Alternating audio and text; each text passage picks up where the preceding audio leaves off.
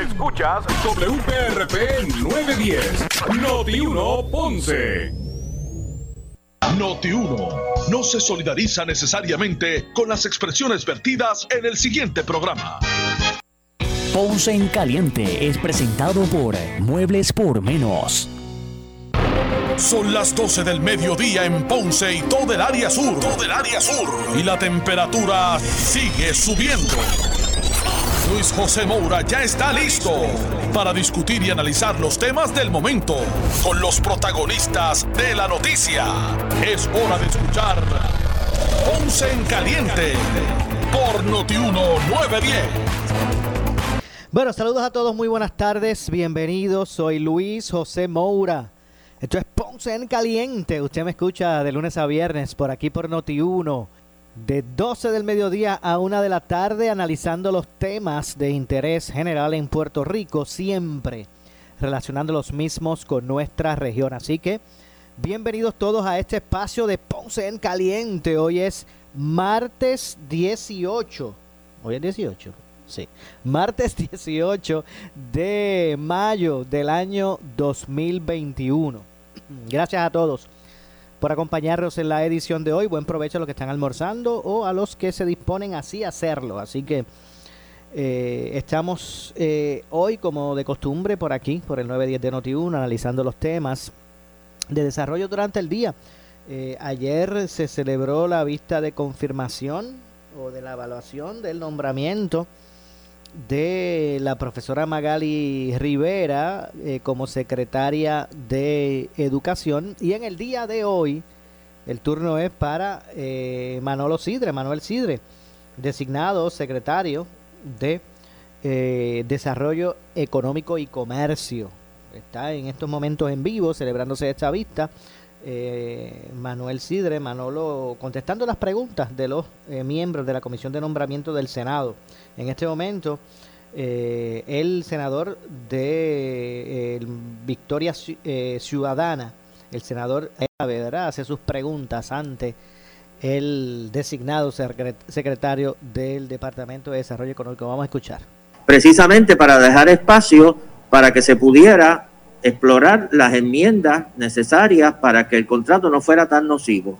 Sin embargo, el gobernador vetó ese proyecto. ¿Usted considera que hubiese sido mejor aprobar ese proyecto precisamente para darnos el espacio para hacer esa, eh, atemperar el, el, Yo, el contrato de la manera que usted señala? Sin entrar en el evento legislativo y la, y la posterior derogación del señor gobernador, a mí me parece que, que el, compromiso de, de todos, ¿verdad? Y, de esta Cámara Alta y Cámara Baja es mantener el oído en tierra, es mantener la supervisión directa con este, con este contrato, porque otra vez eh, es un contrato, ya se firmó, el gobernador lo derogó, no ha habido, no ha habido, derogó, pero, pero derogó la, la propuesta de ustedes del tiempo necesario, así que yo preferiría pensar prospectivamente y no retroactivamente. ¿Puedo hacer una pregunta final, Presidenta, o ya se me acabó el tiempo? Una última pregunta. Sí, usted señaló, y usted señaló, yo estoy muy de acuerdo con usted, las malas condiciones en que laboran muchos empleados públicos en Puerto Rico y las muchas eh, necesidades, ¿verdad?, que tiene el pueblo de Puerto Rico y el sector público en particular. Eh, muchos de nosotros consideramos que esa situación y el desarrollo económico también está muy vinculada a los términos que logremos para el ajuste de la deuda de Puerto Rico. Si los términos de ese ajuste de la deuda son eh, eh, inaceptables, pues entonces no va a haber recursos para mejorar las condiciones de nada en Puerto Rico. Eh, y yo le pregunto, en la actualidad, eh, ante la jueza Taylor Swain, está sometido un, una propuesta de ajuste de la deuda que la Junta de Control Fiscal negoció con los bonistas de obligaciones generales. Eh, ¿Usted entiende que ese contrato, que esa propuesta de ajuste de la deuda eh, habilita, facilita, es compatible con el mejor desarrollo económico de Puerto Rico o que es un ajuste eh, cuando uno, al contrario, que es inaceptable? Yo he tenido pues, momentos en mi vida, ¿verdad?, donde me he sentado con instituciones bancarias a negociar una deuda. Y obviamente cuando me he sentado en esa mesa lo que he querido es que me la eliminen, porque mi plan era en esa dirección. Pero el dinero no es tan, no es tan leonino. No, es tan, no es tan noble. Y obviamente pues he, negociado algunas deudas que, que realmente pudieron ser mucho mejor para, para mi negocio y posiblemente atrasaron que mis planes fueran más rápido de lo que yo pensaba. Pero eso lo aprendí yo hace muchos años, senador, y es que ese es el precio de deber, chau. Cuando uno debe dinero, lamentablemente en la juega abajo. Pero no me contestó la pregunta de qué piensa del ajuste que está sometido. Bueno, yo le, yo le puedo decir de que si el, el, el ajuste que la Junta eh, presentó ante la jueza Swain, eh, si usted me pregunta si es bueno o si es malo, si es lo mejor que podemos tener, pues fantástico. Yo le, yo le repito que lo mejor hubiese sido que no, que no hubiésemos pagado la deuda, porque obviamente teníamos más capital, pero eso, eso es soñar con pájaros preñados. Así que yo lo que quiero aquí más que nada es mirar el número mejor posible que nos permita a nosotros, no, no en el término de cuánto debemos, a mí la preocupación con la deuda es el servicing de la deuda. ¿Cuánto vamos a pagar anualmente? ¿Cuánto va a comprometer nuestro presupuesto el pago de esa deuda? Y en esa dirección me parece a mí que todavía hay un espacio para mejorar. Muchas gracias al compañero senador Rafael Bernabe. Muchas gracias, secretario. Eh, me place anunciar que se ha unido los trabajos nuestro presidente, el honorable José Luis Dalmao. Bienvenido, presidente. Adelante. Muchas gracias a la compañera Gretchen Hau, saludos al compañero Rafael Bernabe y saludos al distinguido nominado Saludos, don Manuel Sidre. Disculpe que haya llegado más tarde, acostumbro a acompañar a los nominados al comienzo de cada vista. Surgió un contratiempo y no quería suspender la vista, Entendemos, Eh, entendemos, pero estamos aquí. entendemos. Eh, vi su ponencia, eh, la sombrilla de desarrollo económico es uno de los puntos más importantes para mí en estos momentos, después de la salud. Hay que tener salud para tener desarrollo económico. Eh, y cuando veo esa ponencia hay unas áreas que, que me llamaron la atención, eh, principalmente cuando usted habla de atraer empresas globales, estratégicas y solidificar las existentes. Hay unas grandes propuestas en los Estados Unidos, en el Congreso, principalmente por legisladores que simpatizan con Puerto Rico para enmendar la ley contributiva allá y tratar de brindar incentivos. Pero aquí tenemos el puerto de Ponce, tenemos Roosevelt Road y tenemos una serie de facilidades en las llamadas zonas libres en toda la isla que usted destaca en la ponencia, las zonas geográficas que hay que darle importancia. ¿Cuál es su manera de pensar en torno al futuro del desarrollo del puerto de Ponce, Roosevelt Road y estos edificios que a veces llega un alcalde y dice, yo tengo cinco edificios vacíos, tengo gente que los quiere alquilar, pero la burocracia y los permisos eh, impiden que eso se desarrolle? Déjeme primero contestarle, honorable senador, el, tema de, de, lo que está pasando en Washington. Este, la administración de Biden, eh, aparentemente no hay mucho ambiente para concebir o conceder algún tipo de posposición a la eliminación de la 154. Y el tema de, de, guilty, que es lo que la administración de Trump estableció para empresas americanas que, que, produjeran fuera de los Estados Unidos con el propósito de traer esos, esos empleos de vuelta a casa, que por una fórmula matemática es 10.5, en la administración del presidente Biden se está hablando de un 21%. Eh, y lo más crítico es que nos tratan, por un lado, como jurisdicción eh, doméstica para fondos federales, pero para desarrollo económico nos tratan como territorio foráneo. Y como territorio foráneo, ese guilty de 21%, pues obviamente nos parte por medio. Por eso es que yo me expreso en mi ponencia de empresas globales, porque vamos a tener que aprender a mirar para Europa, Alemania, España, Italia. De hecho, hace el, mes, el mes pasado, la compañía alemana Santorius anunció una expansión de 300 millones de pesos y mil empleos y esa gente no tiene problema con el guilty. Así que la mirada de, del DEC va a tener que ser en, en, áreas que tradicionalmente no mirábamos. De hecho, este próximo sábado 22 tenemos un ejercicio estratégico con Invest precisamente para, alinearnos y ver cómo promovemos a Puerto Rico en esa dirección. Lo segundo, los edificios de Pritco. 542 edificios afectados por, la, por, el, por, el, por, el, por María, que están en espera de una reclamación de 100 millones de dólares con FEMA y que en este momento hay una situación judicial con los bonistas que tenedores de la deuda de Prisco. Pero indistintivamente de los 542 edificios, de los 72 parques industriales, los edificios de Prisco no sirven para la manufactura moderna. Así que el disponer de los mismos para los alcaldes, para microempresarios, para negocios pequeños, en los pueblos de la isla, es la dirección correcta. Lo hemos hecho en Coamo, lo hemos hecho en San Sebastián, lo hemos hecho en Arecibo, y yo creo que esa es la dirección. Lo tercero que me pregunta es Roosevelt Road. Roosevelt Road es, la, es, el, paraíso de Puerto Rico, pero tenemos que tener cuidado no regalar el paraíso. Sí, de acuerdo. Yo no estoy de acuerdo con los contratos de 100 años ni de 40 años. Yo creo que el gobierno debe ser socio de ese master developer y que cuando ese master developer culmine el proceso, esa participación del gobierno, nosotros podamos decidir, mira, ¿sabes qué? La vamos a vender para seguir desarrollando otras cosas o nos vamos a quedar ahí como socios tuyos. Esa es mi visión con Rupert Road. Y el puerto de Ponce se nos fue el avión. Hace rato. Se nos fue el avión. Pero, pero, como Puerto Rico le acaban de dar este, esta dispensa de transshipment y el puerto de Ponce eh, está en la ley 139 del FAA que puede traer vuelos comerciales y vuelos, y vuelos de carga, el puerto de Ponce presenta un ecosistema interesantísimo de, puerto aéreo, puerto marítimo y con la finca Perdomo, que es la que está justamente frente al, al puerto, hacer una zona de valor agregado para maquinar un montón de productos. Y no olvidemos una cosa, senador, y posiblemente es algo que de aquí a un tiempo podamos sentarnos a discutirlo con el Senado. Nosotros tenemos mucho interés en convertir, en que Amazon mire a Puerto Rico. Que mire a Amazon a Puerto Rico, porque hay un montón de suppliers de Amazon que estarían dispuestos a venir a Puerto Rico para hacer maquinación para que Amazon pueda, pueda distribuir en los Estados Unidos, aprovechando precisamente el transshipment. Pero además de eso, la oportunidad que da el transshipment a Amazon es increíble porque ellos no están en Europa. en Europa está Alibaba. Ellos no están en República Dominicana.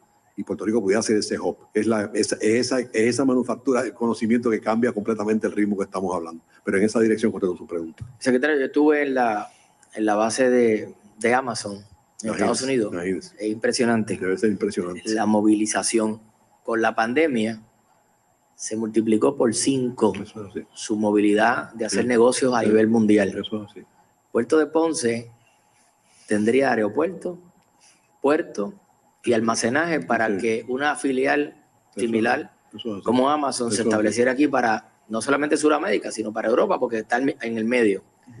Hubo un acercamiento ¿Ah, con la gerencia de Amazon eh, bueno, por parte, me gustaría conocerla para, para tomar esa puerta. Pero ahí hubo la ruptura matrimonial del matrimonio dueño de Amazon y se afectaron las comunicaciones con, con eso. Así que ah, podríamos reiniciarla con la nueva. Nos interesaría muchísimo. Porque, nos interesaría muchísimo. Porque en aquel momento mostraron cierto interés, pero como hubo un problema en la estructura jerárquica de, Amazon, no se pudo. Eh, pero sí, ellos habían mostrado algún tipo de interés. Así que en esa dirección. Ya trata Humberto José que coja nota. este, eh, y, le voy a comunicar quiénes fueron las personas que pudieron hacer el los lo puede utilizar. Muy bien, muchas gracias. En la, la número 3, que habla de la facilitación de hacer negocios en Puerto Rico, la crítica que hemos eh, tenido del sector comercial es los permisos. Permiso único, además de haber hecho más caro la manera de hacer permiso, ha, ha dilatado. Una persona que vende un negocio, una farmacia, de un dueño a otro tiene que empezar como si fuera en cero, cuando la farmacia lleva 40 años establecida allí. E-, eso lo modificamos, senador. Eso lo modificamos. Eh, eh, esa manera de obtener los permisos, nosotros estamos trabajando una pieza legislativa y se la adelanto. Si para usted solicitar un permiso necesita solicitar autorización o certificado de permiso de otras agencias, del mismo gobierno que es custodio, usted va a sacar un permiso y necesita antecedentes penales, asume, Hacienda, diferentes organizaciones. Todas son el propio gobierno. ¿Por qué el que solicite el permiso no le paga a la agencia y que la agencia busque en las demás agencias la permisología? Sería más rápida, el gobierno es el custodio. De hecho, senador, el permiso único pone la responsabilidad en el gobierno, no en el, no en el comerciante. Eh, me traes la licencia de, de, bombero, la de, la de salud, y el gobierno tiene seis meses para buscar los demás documentos. si no lo busca, es problema del gobierno, no es problema mío. Así debe ser. Y así va a ser, y así va a ser. Eh, nos habla también de los fondos CDBGDR. Hay unos fondos de revitalización, eh, más de 4 billones de dólares. Sí. Eh, y no es culpa suya, dos años para atrás, al día de hoy, no se ha empezado a desembolsar. Nosotros tuvimos comunicación con el secretario de la Vivienda, se modificaron las solicitudes para agilizar los trámites, pero es vital para que usted puede ayudar con el desarrollo económico, que esos fondos estén en la calle, que estén en los municipios, que estén en el gobierno, que se puedan obligar, que se pueda ejecutar. Y en, esa dirección, senador, ya, ya es, un paso irreversible. El Departamento de Desarrollo Económico va a manejar sobre 800 millones de dólares en fondos CDBG, precisamente enfocados en desarrollo económico, que, el, Departamento de Vivienda reconoce que no es su área de peritaje. Sí. Así que vamos a estar haciéndolo y yo creo que eso va a ser una, una, gran oportunidad para Puerto Rico. En cuanto a los retos de desarrollar una fuerza laboral de clase mundial, además de lo que usted señala aquí, estamos teniendo el reto de que la persona tiene subsidio de vivienda, de agua, luz, plan médico del gobierno, escuela pública, PAN, y recibe 1.500, 2.000 pesos del desempleo. Pues no quiere trabajar. Eso es así. Deberíamos ver las tablas donde se identifican los niveles de pobreza para otorgar estas ayudas. Sí, señor. Modificarlas para que no se penalice por trabajar. Sí, señor. Probablemente la persona dice, yo tengo estos beneficios, pero quiero trabajar. Estamos pero las tablas no me lo permiten. y eso es local, no es federal las tablas locales deben revisarse para que puedan ayudarlos a... En esa dirección, senador, tenemos una reunión con la semana que viene con vivienda y con familia para revisar precisamente esas tablas y que trabajar no se penalice. La ayuda social, específicamente vivienda, alimentos y, salud. No tengo más preguntas. Gracias, señora presidenta. Muchas gracias y éxito en su encomienda. Muchas gracias. Señor presidente, muchas gracias. Eh, Queremos anunciar que se han unido a los trabajos la senadora por el Distrito de Ponce, Mariali González Huertas, y el senador por el Distrito de Ponce, Ramón Ruiz Nieves. Vamos a pasar un turno de preguntas y respuestas a ambos compañeros. Comenzamos con la senadora Mariali González. Adelante, compañera. Micrófono, micrófono de la señora senadora González. Ahora, ok. Buenas tardes, secretario. Ya el presidente habló de un tema importante eh, para nosotros como senadores del distrito de Ponce, precisamente mi compañero Ramón Ruiz, que acaba también de llegar, y esta servidora. Así que le voy a hacer dos preguntas. Eh, el programa de desarrollo laboral adscrito al Departamento de Desarrollo Económico y Comercio administra el Fondo de Prevención de Cesantías COVID-19. Le pregunto en qué consisten dichos fondos y cómo eh, ha beneficiado a los municipios del sur la disponibilidad de los mismos. ¿Cuántos empleos y negocios han logrado acceso a dichos fondos también en nuestra área, específicamente en el distrito de Ponce? Darle la información específica me resulta un poco complicado, senadora.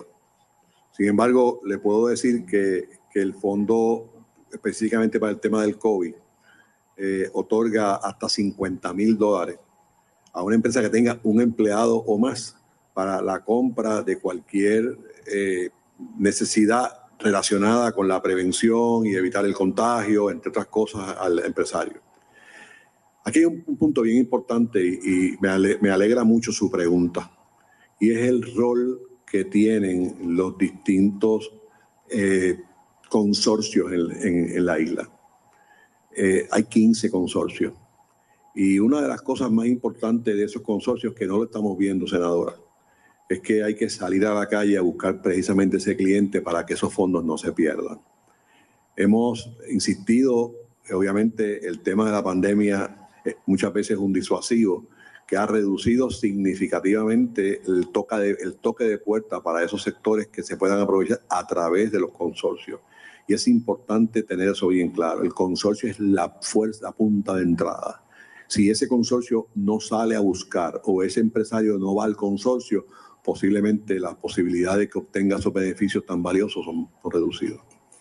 Eh, secretario, me gustaría que a través de la presidencia nos haga eh, llegar la información en relación a, cómo se han beneficiado los municipios del distrito de Ponce, ¿verdad? Y cuántos empleos y negocios han logrado acceso a dicho fondo. Muy bien, y vamos a hacerlo general para que tenga toda la información y pueda comparar los distintos distritos, cómo se comportan unos con otros. Autorizada la petición y agradecida de incluir a todos los distritos. Eh, tiene cinco días laborables para hacerlo a través de la comisión, señor secretario. Muchas, gracias. Adelante.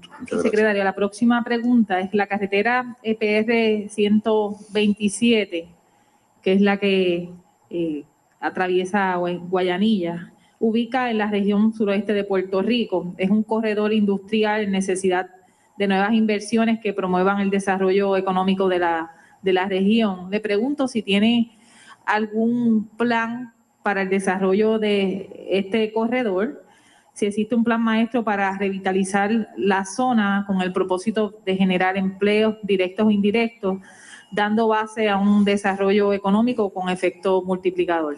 El elemento planta física en ese corredor que usted menciona es un gran reto. Eh, aunque no soy el director de la compañía de, fomento industrial, sí tengo una excelente relación con el, con el, pues, con el director Bayón, Javier Bayón, y posiblemente le pueda contestar esa pregunta en detalle sobre la parte, sobre la parte de la infraestructura que está en bastante deterioro, senadora, bastante deterioro. Dicho eso, estamos abiertos para poder, una vez esos edificios y la reclamación de FEMA finalmente llegue al, al a Pritco y podamos empezar el proceso de reparación, a estudiar la posibilidad de crear un corredor, posiblemente pueda ser tecnológico, manufactura del conocimiento o una combinación de todas. Y yo me ofrezco personalmente, usted me ha llamado a mi teléfono, me escribe escrito, usted me, escribe que yo con muchísimo gusto atiendo su petición y le damos, el, le damos la seriedad que merece lo que usted acaba de decir.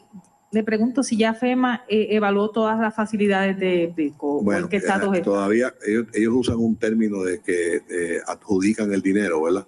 Todavía no está adjudicado en todo. Hicieron un adelanto en estos días, creo que creo, el número creo que fueron de 20 millones de dólares. Obviamente para empezar con los edificios, hay mucha petición por parte de ciertos alcaldes de que esos edificios se pongan en condiciones. Porque hay muchos sin techo. hay algunos que están. Es que imagínense, senadora, ya esos edificios ya no sirven para la manufactura original. La manufactura actual es 20, 30, 40 pies de altura. Así que esos edificios sirven para pequeños negocios, microempresarios, este, eh, cervecería. Eh, hay, varios, hay varios que lo han hecho, ¿verdad? Y, esa, y ese corredor que usted me menciona pudiera ser una gran oportunidad para ir por ahí y ver si podemos hacer algo diferente, porque lo tradicional, que es la manufactura tradicional, pues en esos edificios no, no, no funciona. Esas son mis preguntas. Le deseamos éxito de muchas gracias, Muchas gracias. Muchas gracias, compañera senadora González Huertas. Le corresponde el turno de cinco minutos al compañero senador Ramón Ruiz Muchas gracias, presidenta, y muy buenas tardes al amigo de amigos, a Manuel Sidre, por estar aquí. Yo voy a citar de, de su ponencia una sección bien importante que dice, persigo el desarrollo económico sustentable de Puerto Rico, el mejoramiento de la calidad de vida de nuestro pueblo, a través de un ecosistema empresarial robusto y una economía de clase mundial basada en el conocimiento y la innovación. Y usted que ha sido un empresario exitoso que ahora viene al gobierno, se encuentra con las barreras que en un momento dado del lado de allá hacíamos mención, pero no estábamos adentro para conocer cómo íbamos a trabajar con ellas y yo quiero que usted nos pueda definir cómo, qué se encontró, qué necesita que nosotros podamos como Senado, como legislatura, seguir trabajando y enmendando, porque es el país más legislado, más legislado que existe. Y la cantidad de legislación en un momento dado, en vez de ayudar a la economía, se convierte en un obstáculo a la economía del país. Y yo lo he escuchado a usted en muchas ocasiones compartiendo en diferentes programas de radio y televisión, haciendo constar de lo que tenemos que en el gobierno, de cómo lo vamos a trabajar y el primer escollo que usted encuentra es que en su presupuesto le recortan 60 millones de dólares para poder implantar el plan que usted quiere para mover la economía del país. Primer punto. Segundo punto, nosotros en un momento dado, 2013 al 2016, yo estuve en esta silla y cuando hablamos de desarrollo se buscaron unos planes en un momento dado para mercadear a 10 a 15 años diferentes puntos económicos en Puerto Rico y el mejor vivo ejemplo fue para darle al área oeste un espacio que fue el desarrollo del aeropuerto Rafael Hernández, donde se estableció un programa a 10 años, se abrió a 15 años y hemos visto lo que ha pasado en la zona oeste del país con un ícono del gobierno que estaba completamente abandonado, que se hablaba que se iba a jugar con él y se hizo un plan que le dio vida a la zona oeste del país. Y ahora nosotros tenemos en tanto en Ponce dos puntos.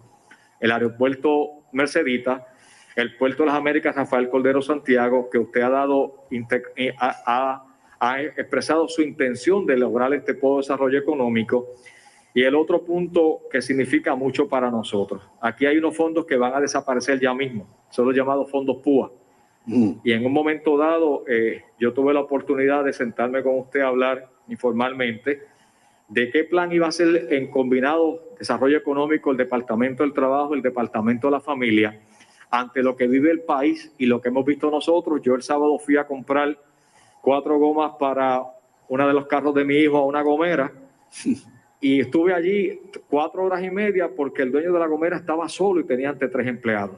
Bueno, tengo que hacer a la pausa. Regresamos con más de esta vista pública del nombramiento de Manuel Sidre, Sidre, Manolo Sidre, como secretario de Desarrollo Económico y Comercio. Hacemos la pausa, regresamos con más. Echamos más leña al fuego en Ponce en Caliente por Notiuno 910. Tú estás escuchando en tu radio el 630 AM Noti 1, la estación de la fiscalización al gobierno. La entrevista que nadie pudo lograr. Solo la escuchaste en Noti 1 630. Noti 1 630.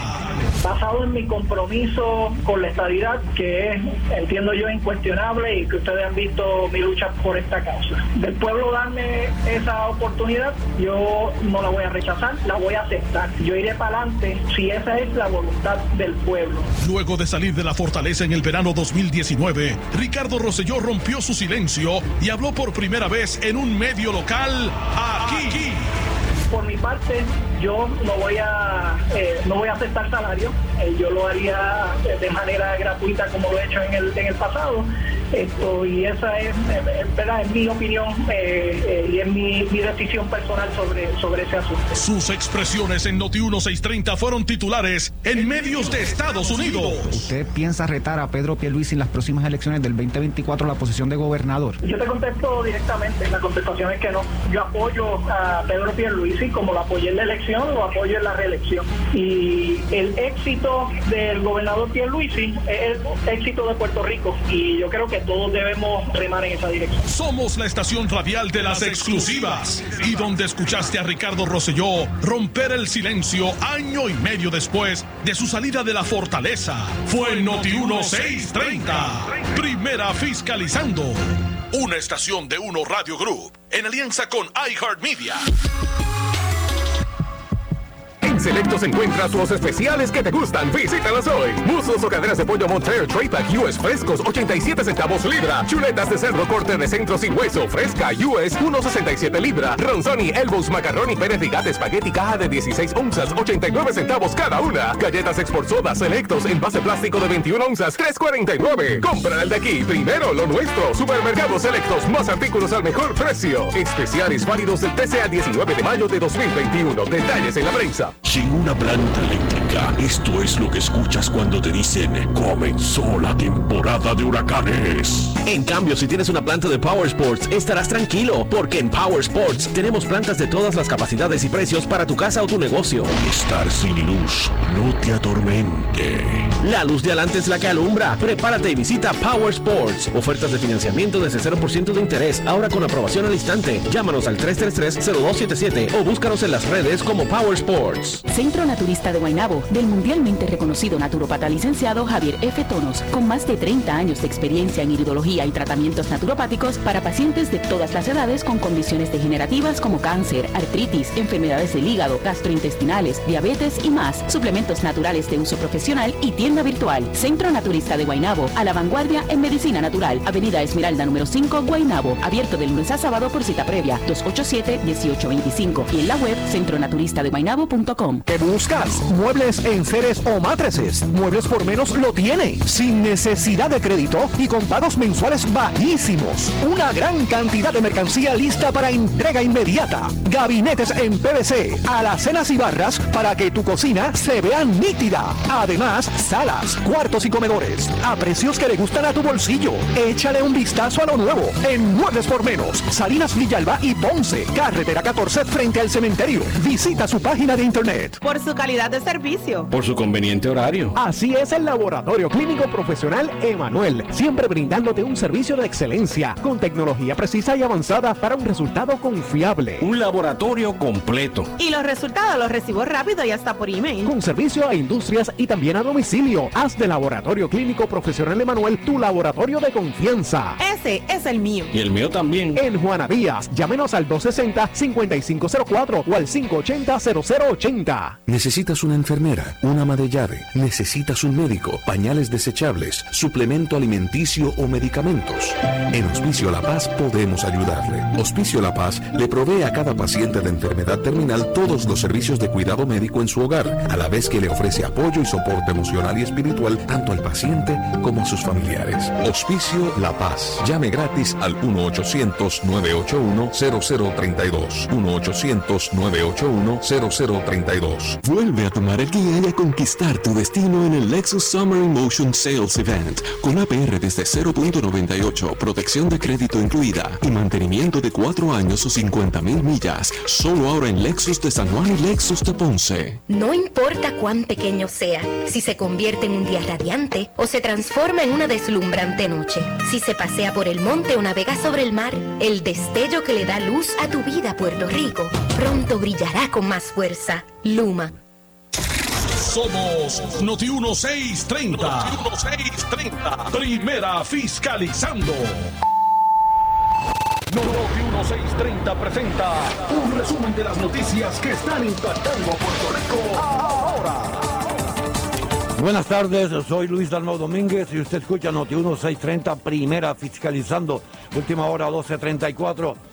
El ex gobernador del Partido Popular Democrático, Alejandro García, dice en el programa Sin Miedo que mientras el gobierno no asigna fondos para la Universidad de Puerto Rico, gastará casi un millón de dólares en salarios de todos los años en los cabilderos por la estadidad. El bofe ahoga, decimos en el campo. El bofe ahoga. Comieron con los ojos. Con, un, con una victoria pírrica de 33%. Pírrica. Se ahogaron con el. Con lo- comieron por los ojos. Quisieron aprobar esto el último día. El gobernador le pidió la, medida a Wanda Vázquez, a la gobernadora Wanda Vázquez. Se les aprobó y ahora tienen un problema. Están filiendo para atrás. No hay una noticia positiva en ningún medio sobre el MLQ. Entonces ahora va a costarle a los puertorriqueños con, con- todos los beneficios, o sea, en salario neto, 720 mil dólares, más todos los beneficios, eso sube por so- so- sobre 800 mil dólares al año. Recurrente, 800 mil dólares en salario nada más. Al año recurrente. Y ya el secretario de Estado, que tanto Carmelo como yo pedimos que se confirme, tanto el secretario de Estado como el gobernador le dijo al país, en cuatro años esto no llega. Entonces, ¿qué pasa? Tú le estás diciendo al país que tú le vas a pagar eso en salarios a esa gente cuando no hay chavos para la IUPI. Y has admitido que, mire que en los próximos cuatro años olvídense de la estadidad. Y lo han admitido. El propio gobernador, cuando vinieron los PNP a criticar a Lari, el gobernador dijo, Lari está diciendo la verdad, que en cuanto olvídate de la estadidad por lo menos por cuatro años.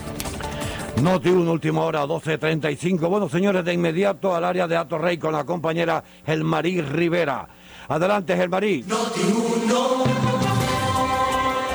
Gracias, Dalbao, a todos los compañeros en el estudio y saludos a todos los oyentes. En estos momentos me encuentro a las afueras de la oficina de la Junta de Supervisión Fiscal, donde empleados de la Autoridad de Energía Eléctrica y ciudadanos se encuentran manifestándose. Esto en contra de la contratación de Luma Energy con la Autoridad de Energía Eléctrica. Ellos primero que todo se habían manifestado a las afueras del Tribunal Federal, dado que el día de hoy se espera que la jueza Taylor Swain, la jueza federal, emita una determinación sobre si va a frenar o no que el contrato de Luma empiece o no el primero de junio. Y en esos momentos, dado verdad a las incidencias, el presidente de Lutier, Ángel Figueroa Jaramillo, exhortó a todos los manifestantes que han dicho presente que no son 10, no son 20, son cientos las personas que se han dado cita con banderas de enero, banderas blanco negro de Puerto Rico, una bandera gigantesca, con todo lo que se puede imaginar para hacer ruido en contra de esta contratación y se han dirigido, direccionado aquí a las oficinas ahora en estos momentos de la Junta de Supervisión Fiscal. Cabe destacar que parte de la uniformada de la policía y fuerza de choque con sus cascos y toda seguridad están son alrededor de más de 25 se encuentran frente a la puerta para prohibir el paso de los manifestantes porque son cientos a que entren a las oficinas de la Junta de Supervisión Fiscal ellos van a continuar. Del mismo modo, el presidente de Lutier, Ángel Figueroa Jaramillo, indicó que a las 5 de la tarde se van a dar cita, escuchen bien gente, se van a dar cita en el Capitolio para continuar manifestándose y urgiendo a que todos los ciudadanos eh, se comuniquen a las oficinas de sus legisladores para que también escuchen de que están en contra de la contratación de Luma Energy. En estos momentos parece que de aquí van a ir nuevamente al Tribunal Federal a continuar manifestándose. Si usted accede a nuestras plataformas digitales, específicamente en Facebook, los 1630, podrá apreciar que nos encontramos en Facebook Live transmitiendo todo lo que está aconteciendo en esta manifestación durante la tarde de hoy. Así que quédese conectado a nuestras plataformas digitales y a nuestras ondas radiales para llevarles toda la información que tenemos. Esto es todo lo que tengo el momento para Noti 1630, Gelmarí Rivera Sánchez. Gracias a la compañera Gelmarí Rivera, Noti 1, última hora 12.38. En breve le echamos más leña al fuego en Ponce en Caliente por Noti 1 910. Descansa tu cuerpo y tu bolsillo con los descuentos que solo la fábrica de matres Global te ofrece. Ahorra un 65% al comprar tu matres Body Comfort ortopédico con 15 años de garantía y llévate el protector de matres gratis. Además, matres ortopédicos desde 99 dólares. Oferta válida en todas sus tiendas, incluyendo su nueva tienda en Guayama en el Molino Shopping Center. Financiamiento disponible hasta 60 meses, 0% APR o compra hasta 3 mil dólares y llévate la mercancía Leeway a tu casa sin verificación de crédito. Globalmatres.com 787-837-9000 787-837-9000 Por su calidad de servicio. Por su conveniente horario. Así es el Laboratorio Clínico Profesional Emanuel, siempre brindándote un servicio de excelencia con tecnología precisa y avanzada para un resultado confiable. Un laboratorio completo. Y los resultados los recibo rápido y hasta por email. Con servicio a industrias y también a domicilio. Haz de Laboratorio Clínico Profesional Emanuel tu laboratorio de confianza. Ese es el mío. Y el mío también. En Juana Díaz, llámenos al 260-5504 o al 580-0080.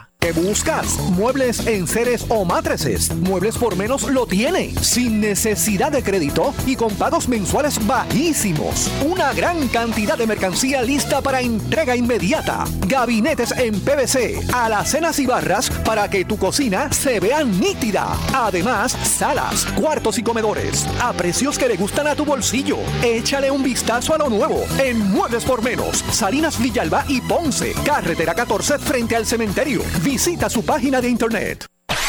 El área sur está que quema. Continuamos con Luis José Moura y Ponce en Caliente por el 910 de tu radio.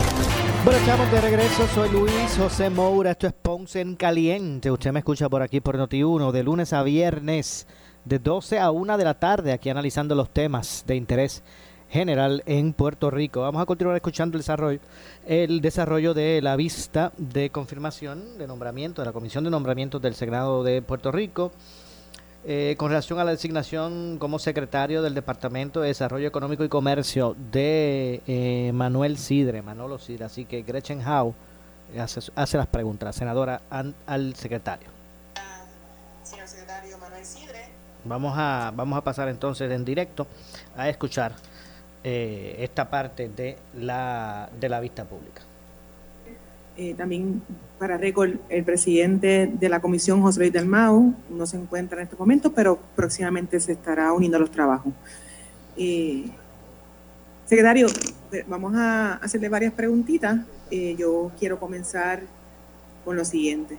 Secretario, por los pasados meses se ha estado discutiendo el aumento al salario mínimo de 7.25 a 15 dólares por hora. Hemos visto que hay una resistencia por parte del sector empresarial, el cual alega que este aumento provocaría el cierre de muchas pequeñas y medianas empresas. Le pregunto, ¿usted tiene la data oficial de cuántas de estas empresas cerrarían? Es importante Yo- yo partir sí le- este dato, es, déjeme, es Ya, importante este dato, ya que en estos tiempos es insostenible que cualquier trabajador esté ganando 7.25 por hora y más cuando la inflación no se detiene y todo con- continúa encarece- encareciéndose.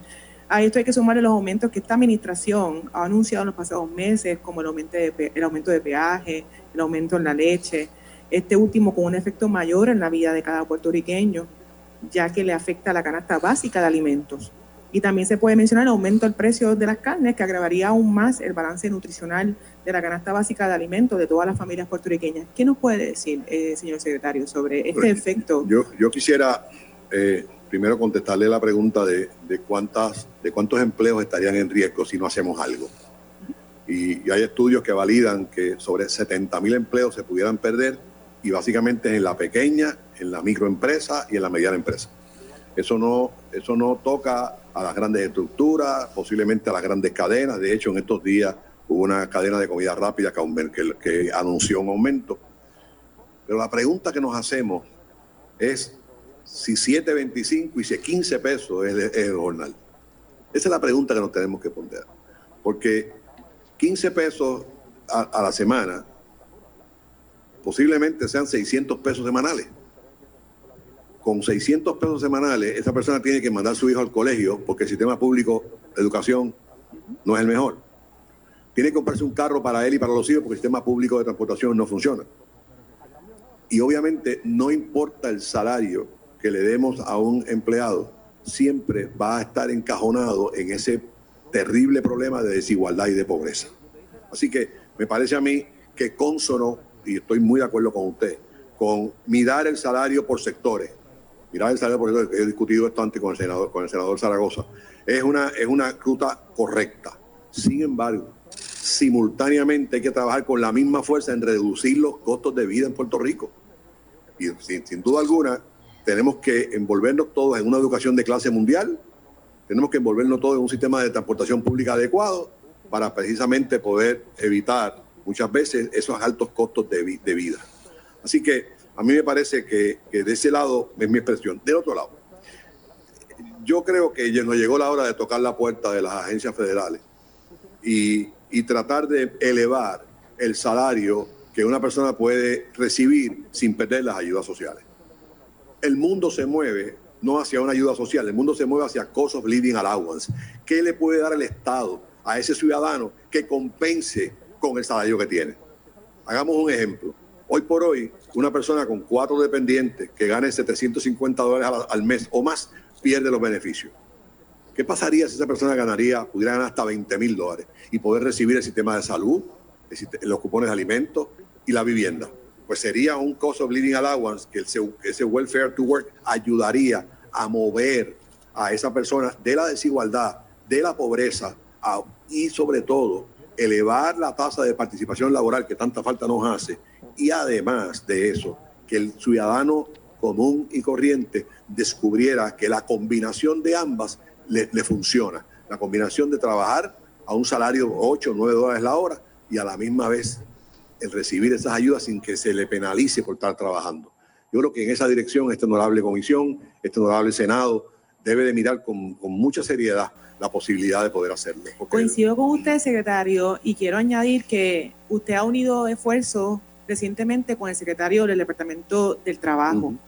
eh, para ver cómo se encamina un aumento de salario, ver qué opciones hay.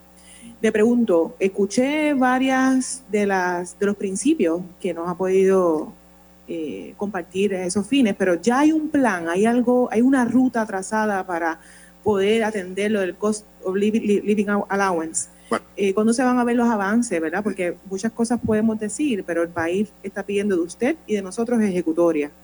Eh, y lo digo, ¿verdad? Porque si ya se unieron ambas agencias para saber qué cosas pudieron acordar. Y le insisto con este asunto porque he recibido el reclamo de muchos miles de trabajadores, cientos de trabajadores, que me solicitan que este aumento al salario mínimo se establezca con urgencia.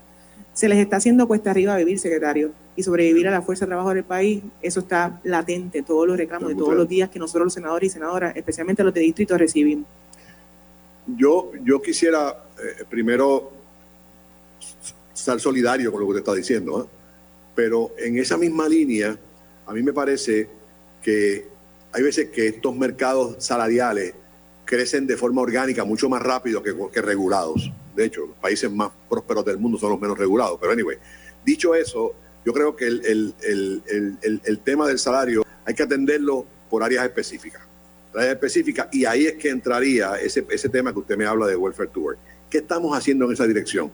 Departamento de Trabajo, Departamento de la Familia, Departamento de Vivienda y Departamento de Salud. Porque son los tres componentes más grandes que hay en, el, en, la, en la, ayuda social.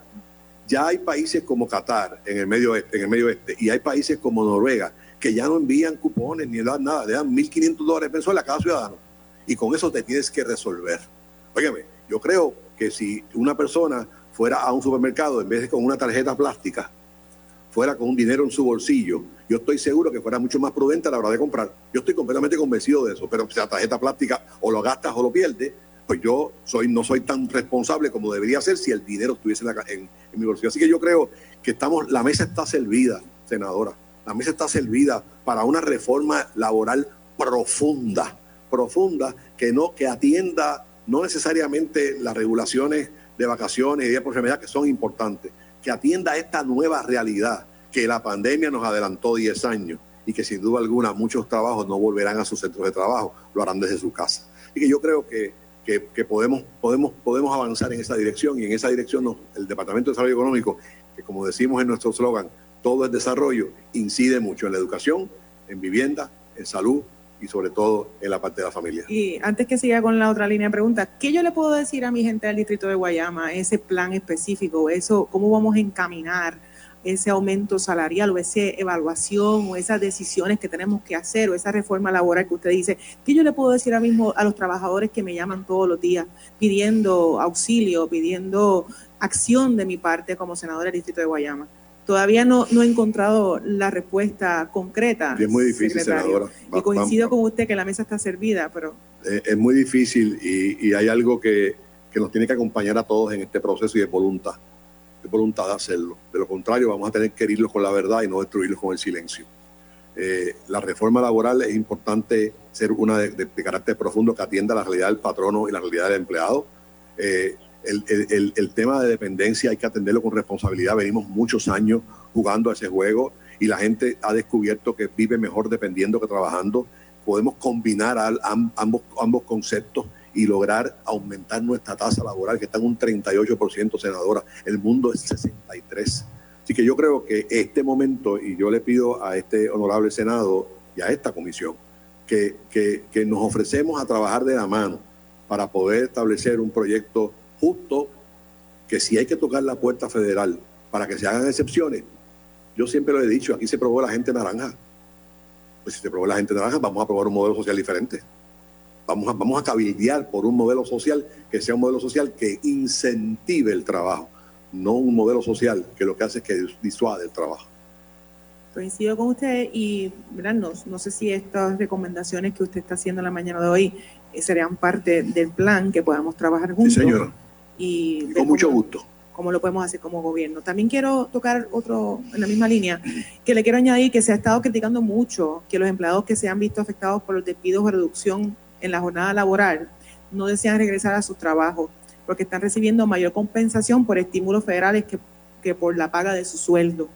Este asunto nos trae a mi señalamiento y, y cuestionarnos la realidad de aumentar el salario mínimo por hora para esti- estimular la fuerza laboral.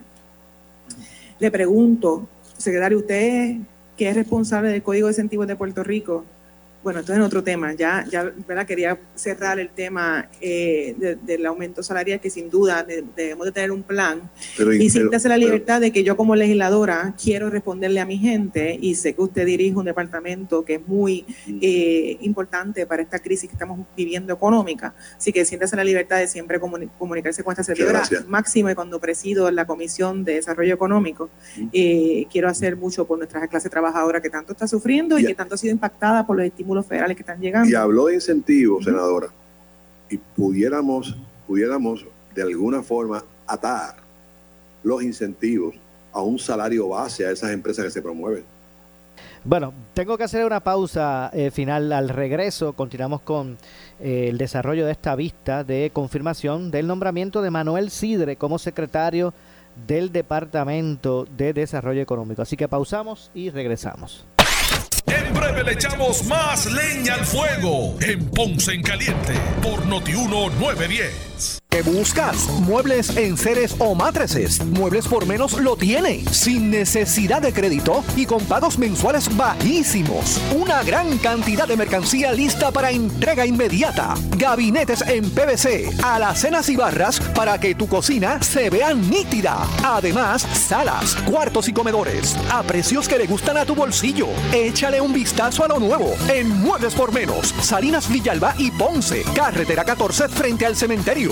Visita su página de internet. Por su calidad de servicio. Por su conveniente horario. Así es el Laboratorio Clínico Profesional Emanuel, siempre brindándote un servicio de excelencia, con tecnología precisa y avanzada para un resultado confiable. Un laboratorio completo. Y los resultados los recibo rápido y hasta por email. Con servicio a industrias y también a domicilio. Haz de Laboratorio Clínico Profesional Emanuel tu laboratorio de confianza. Ese es el mío. Y el mío también. En Juana Díaz, llámenos al 260-5504 o al 580-0080. El área sur está que quema. Continuamos con Luis José Moura y Ponce en Caliente por el 910 de tu radio. Echamos de regreso ya nuestro segmento final. Soy Luis José Moura. Esto es Ponce en Caliente.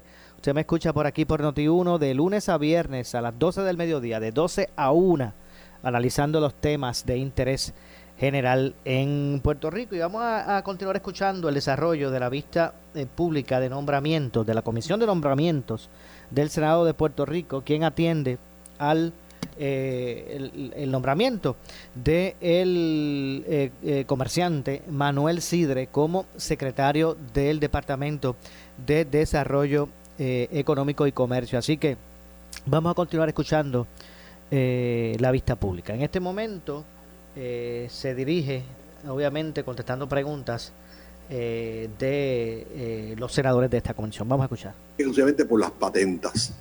Una vez esas patentas vencieron, esas, esas organizaciones ya no, tenían, ya no tenían el mismo, la misma razón de existir. Imagínense que nosotros hubiésemos tenido, número uno, el capital, y número dos, ese acervo gerencial puertorriqueño de clase mundial.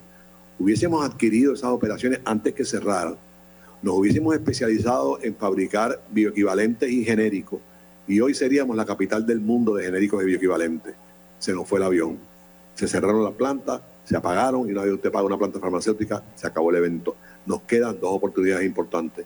Nos queda el sector aeroespacial, tenemos desde Honeywell, para Whitney y Aguadilla, usted lo conoce bien, y tenemos el sector de medical device, que hay 21 operaciones en Puerto Rico. De hecho, el, el, el, el CMO global de ellos está en Puerto Rico hoy, se reúne con el gobernador mañana a las 12. O sea que yo otra vez, a mí me parece que eh, yo una vez estaba en, en, en Beijing, en China, y yo siempre uso este, este, y le pregunté a un chino que como una, un país que produce tanto y que lo manufactura todo, ¿por qué vive paranoicamente atrayendo inversión de afuera? Y el chino me contestó en su inglés chapoteado, pero me dijo la realidad. Me dijo, porque me crean empleos en, Puerto, en China y porque los copio y, me, y lo hago yo. Yo creo que tenemos que maximizar la presencia foránea, no, no faltándole el respeto a la propiedad intelectual, pero sí replicar modelos que podemos pasar a industrias puertorriqueñas, que es la única forma que Puerto Rico va a crear riqueza. Que esas operaciones en algún momento pasen al acervo local. Pero ¿y cómo se traspola eso a la pequeña y mediana empresa? Porque me está diciendo replicar lo foránea. En... Pero fíjate, tú, la, lo, inter, lo, inter, lo, increíble y lo interesante de ahora, senadora, es que la pequeña empresa puede generar 10 millones de pesos en venta, tiene 5 empleados, pero están, están en la manufactura del conocimiento.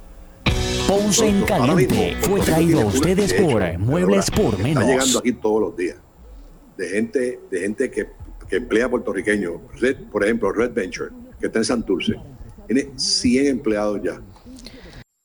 Lamentablemente se nos ha acabado el tiempo. Yo regreso mañana como de costumbre con más en este espacio de Ponce en Caliente. Pero amigo, usted no se retire porque tras la pausa ante la justicia. Fue traído a ustedes por Muebles por Menos. Escuchas WPRP 910, Noti 1 Ponce. Noti 1 no se solidariza necesariamente con las expresiones vertidas en el siguiente programa.